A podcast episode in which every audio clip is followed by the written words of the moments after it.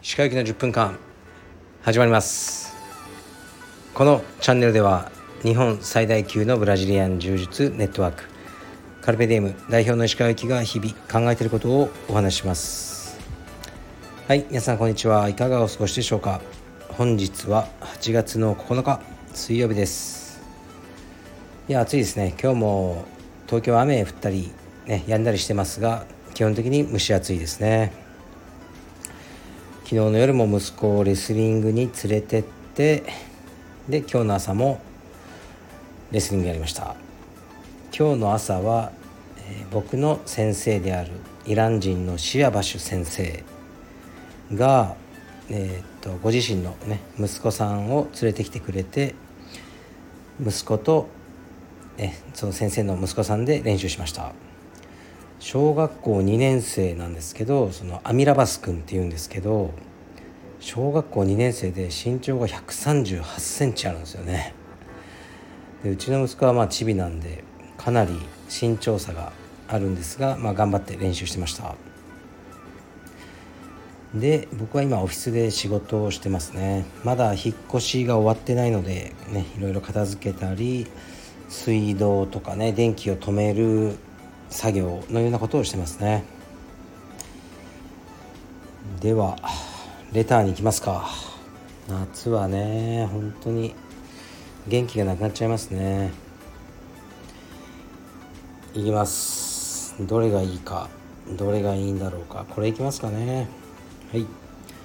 鹿先生こんにちは。カルペディエムに通う白帯の女子です。鹿先生にお会いしたことはまだありませんが通ってる支部にて楽しく充実してます。相談内容は異性間の組合についてです。どうしても相手の手が胸の筋胸の付近に来たりお尻や腰に来ると抵抗があります。顔が近いのも少し不快に感じてしまいます。色帯の女性の先輩に相談したらよくわかるよと言っていたので慣れるものではなく気持ち的に仕方ないのかと思ってます。長く充実を続けている女性たちはどのようにこの問題を乗り越えているのか石川先生のご推察をお聞かせください。これからもラジオを楽しみにしています。暑いのでお体ご自愛ください。はいありがとうございます。この問題はありますよね。まず結論から言うとやめた方がいいかもしれないですね。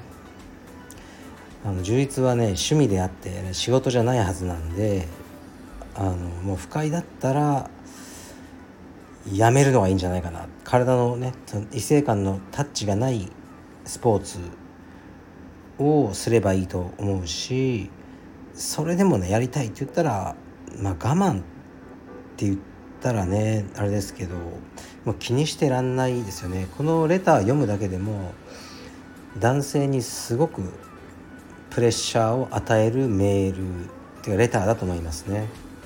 僕も女性とスパーリングすることありますがはっきり言って疲れますね。胸お尻腰腰もダメなんですか？腰をね制するのは充実家の命ですよ。で顔も近づいちゃいけないんだったらもうスパーできないですね。これは。もちろんねお尻とか胸をねこうムンズとね掴みに行く技は女性にはしないですね。男性だったらありますね。僕はラペラを回してそのもうお尻の割れ目に完全に僕の手が沿うような亀の崩し方ってありますね。女性にはしないです。だから僕はその技をチョイスしながらやってますが、まあ、ぶっちゃけ疲れますね。あとその性的な意味合いだけじゃなくてやっぱ女性の顔とかに傷をつけたくないっていうのは僕の中ですごくあって男性でも嫌ですけどもちろん。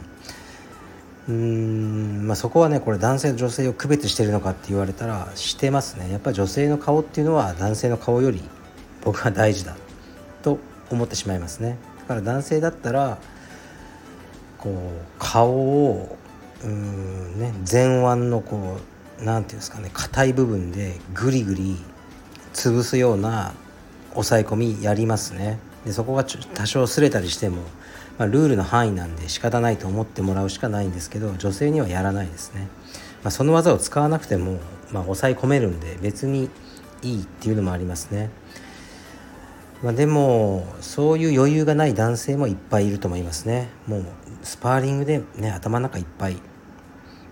でこの女性からすると触られたくないところに手がいっちゃう場合はあると思います。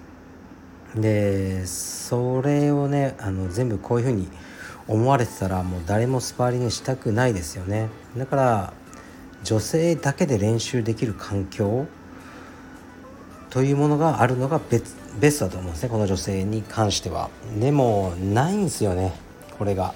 なかなか。ないんですよ。やっぱり都内の大きな道場で女子練習会とかででやっと実現できることだと思いますね。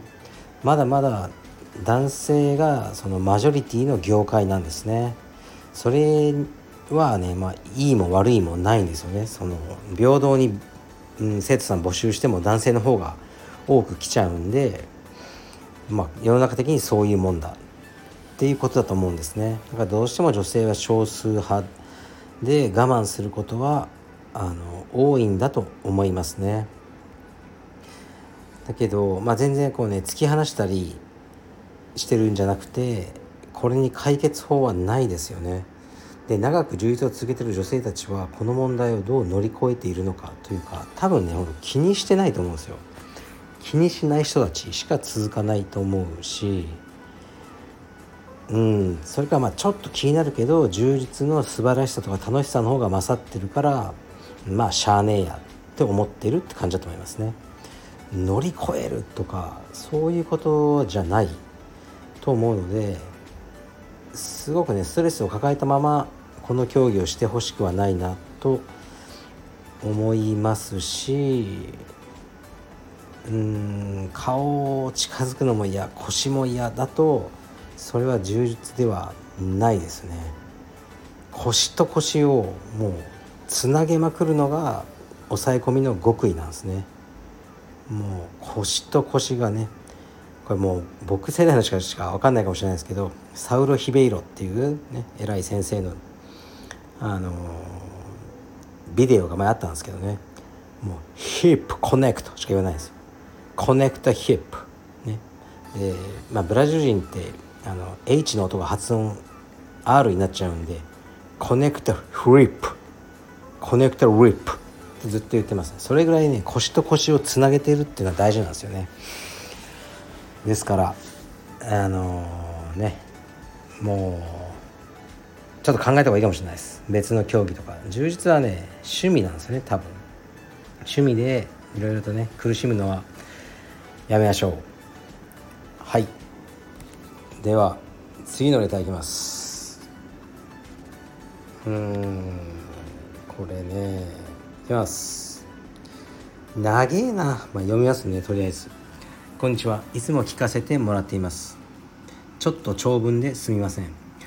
僕には格闘技のことをメールで常に語り合う長年のメール友達がいるのですが最近50歳手前の元プライドファイターが宅配便配送員をしながらも数年来の MMA 復帰戦をして顎を折られてまでして若手にフルラウンド判定で勝った試合について友人は小バカにするようなメールを送ってきました。それになんだか腹が立ってます。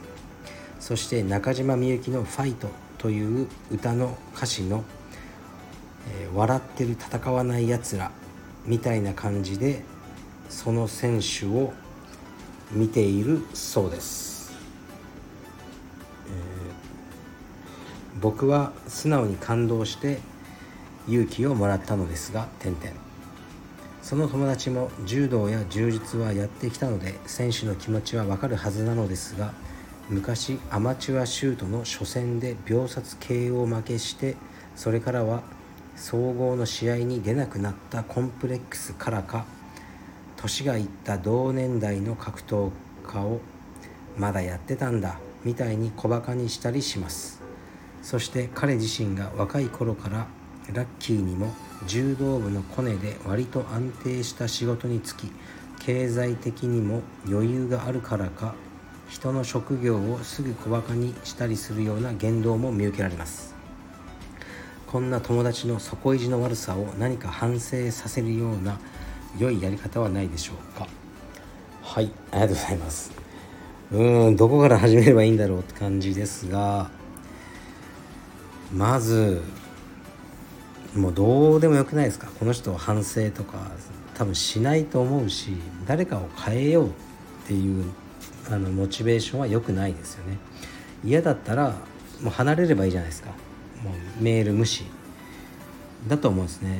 僕が誰かになんか嫌なことされたとしてその人から離れることはあってもこいつを反省させてやろうとか、ね、なんかこいつより俺が正しいということを分からせてやろうみたいなモチベーションはないですね。そういうのってあんまりいい結果にならないというか疲れますよね。だからそれに対しては、うん、ないですね僕は別に。そういうことにあまり脳を使わないのでこの人を反省する方法については何も提案できないんですがまあこの人はなんかいろいろね年がいったファイターとかをバカにしてっていうのは自分がそうねしてないから言っちゃうんでしょうね。羨ましいんだと思いますよ。うん。羨ましくて輝いて見えるからこそちょっとバカにして自分の気持ちを救ってるんでしょうね。本当は自分ももっとやりたいとかね。もう怖くてできないけどやってるやつらが羨ましいっていう気持ちがあるんだとまあこのね文章からだとわからないけど僕は感じますね。だからそういうねまあちょっとこじらせたやつだと思ってあの見守るのがいいんじゃないですかね。あんまり相手にしなくて良いと僕は思います。僕も羨ましいですもんね。その年いって戦ってるファイター。うん羨ましいんだったらお前やれよって。いやそれはねあのそういう気はないんですけどいろんな事情で。でも40歳50歳で試合しててもちろん若い頃みたいには動けないですよね。それでもあの羨ましいしすごいな尊敬しますね。うん。それをねもちろんバカにしたりする気もないし尊敬しかないですね。まあ、これは郷野さんのことをね書いてあるんですね。この顎を折られてっていうのはね。そう顎をね折ったら大変なんですよね。また手術してワイヤーで固定して流動食とかなっちゃって。うん。まあもちろんねそうなることをね予想して試合したわけじゃないと思いますけどそういうリスクを冒してね50歳近くになっても試合するっていうのは本当に好きの力ですよね。まあ偉いとか思わないですね。やんなくていいことを自分で好きでやってるんだから、ね、偉いとか思わないけどすごいすごいし羨ましいって気持ちは僕にもあります。はい。